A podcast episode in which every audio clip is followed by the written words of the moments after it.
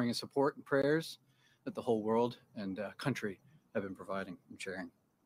I'd like to thank Colonel Andrew Barr and all the medical and support staff here at Walter Reed for their tireless efforts, providing everything and anything the medical team, the president, and I could need.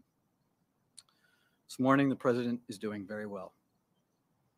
Behind me are some of the members of uh, the president's medical team, uh, whom I'd like to introduce.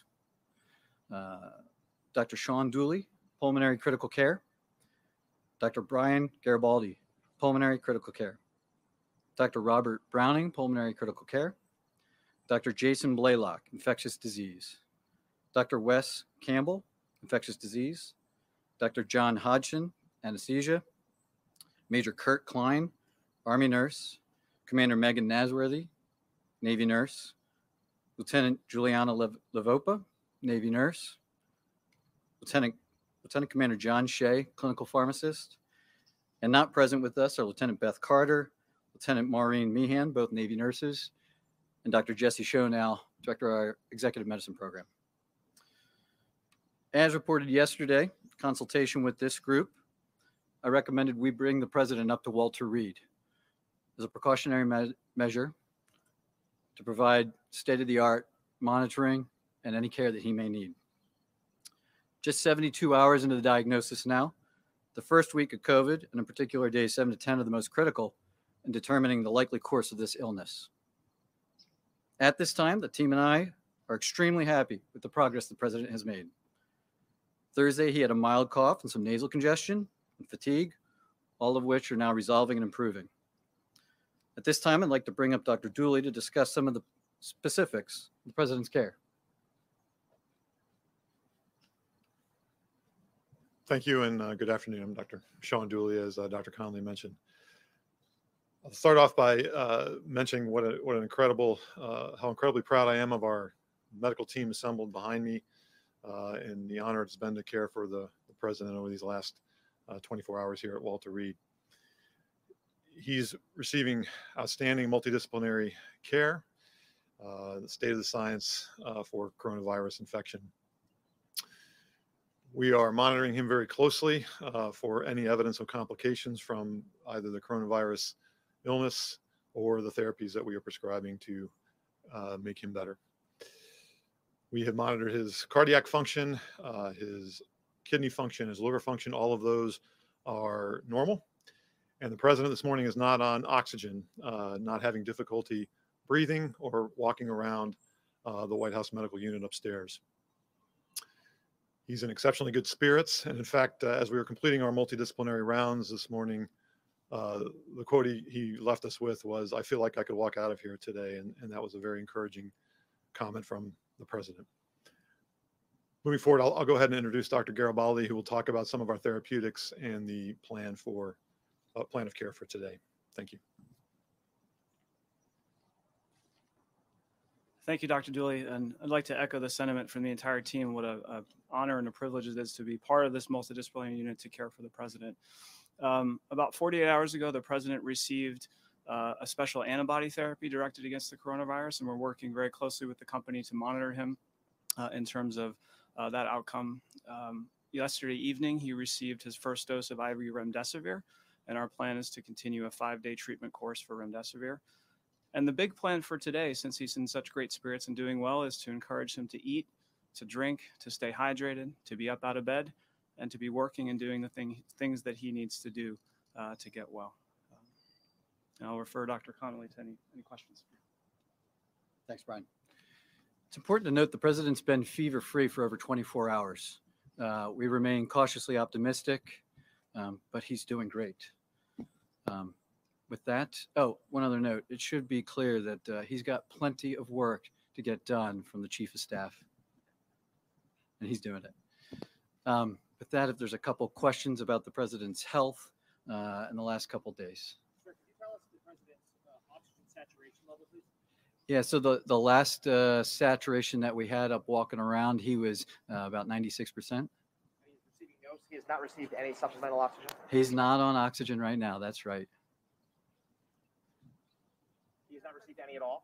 He's he's not needed anybody any uh, this morning today at all. That's right. Do No, you- he's Do you have an estimated date when he might be discharged?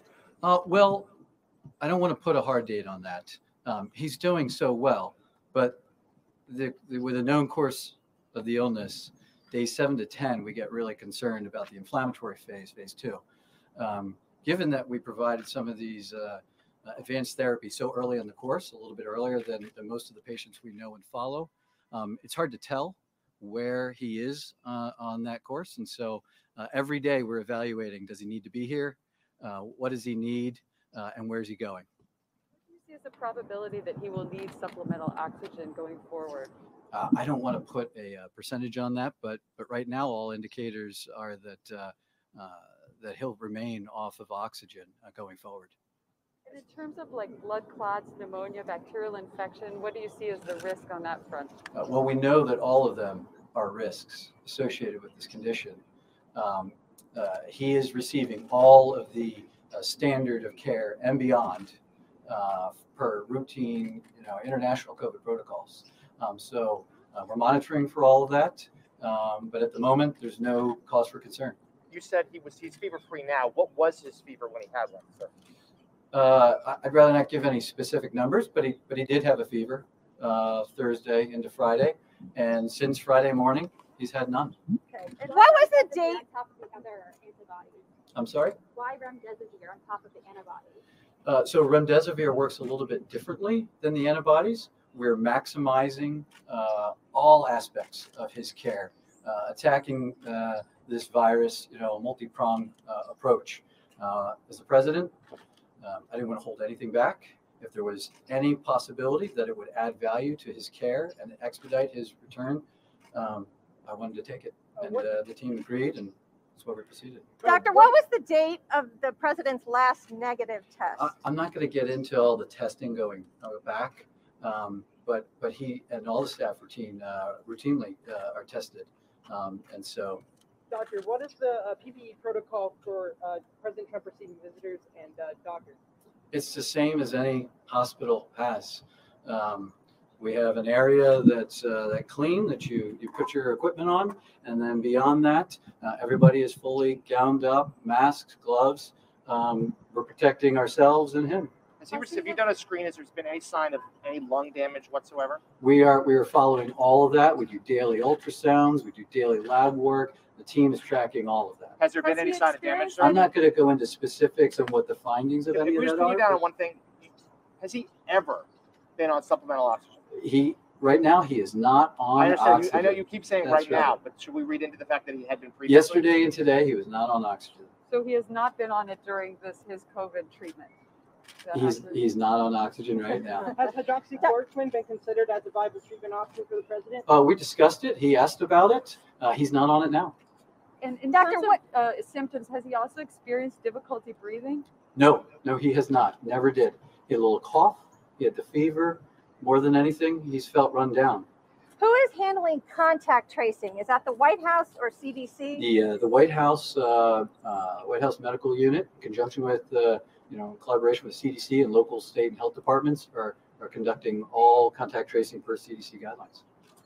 When was the positive diagnosis made? Uh, you said 72 hours. That would put that Wednesday. Yeah. Uh, so Thursday afternoon, uh, following uh, uh, following the news of a, close contact, is when we we repeated testing, um, and given kind of clinical indications, that a little bit more concern, and that's when that late that night. Uh, we got the PCR confirmation that uh, that he was. Is there any clarity on how he became infected? Uh, not going to go into that. Um, as far as his care, it's, it's irrelevant. Or when he became infected? Yeah, uh, we're not going to go into that. Uh, we're just tracking his uh, clinical course and providing the best care we can. Will President Trump have to stay at Walter Reed to get uh, the five-day remdesivir treatment? Um, we've discussed that right now. Uh, if he needs all five days, uh, that will likely be the course. Um, but again, every day we're reviewing with the team uh, his needs for being here, and uh, and as soon as he gets to the point where uh, it's not a requirement, he may still need some care. But if we can provide that downtown at the house, um, then then we will transition at that point, as long as it's uh, safe and appropriate. The team agrees. In addition to his weight, does he have any other risk factors that make him more at risk for sort of a severe case? Well, uh, not particularly. I mean, he's he's 74. He's male, um, and he is slightly overweight. Um, other than that, he's very healthy. Uh, his cholesterol is great. His blood pressure is great. He's not on medication for that. Um, he's up and active. You saw the uh, his activity, the days leading up to the long hours and everything else. You know, he's he's able to handle it. Can you provide other vitals like heart rate, blood pressure, and temperature? Um, so his his heart rate is in the uh, 70s to 80s. Uh, his blood pressure has remained where it's where it's historically been during our physicals. Uh, you know, 110 to 120 to stop. He's great. It's never budged. Uh, had no concerns there So why was the decision made to transfer him here? because he's the president of the United States.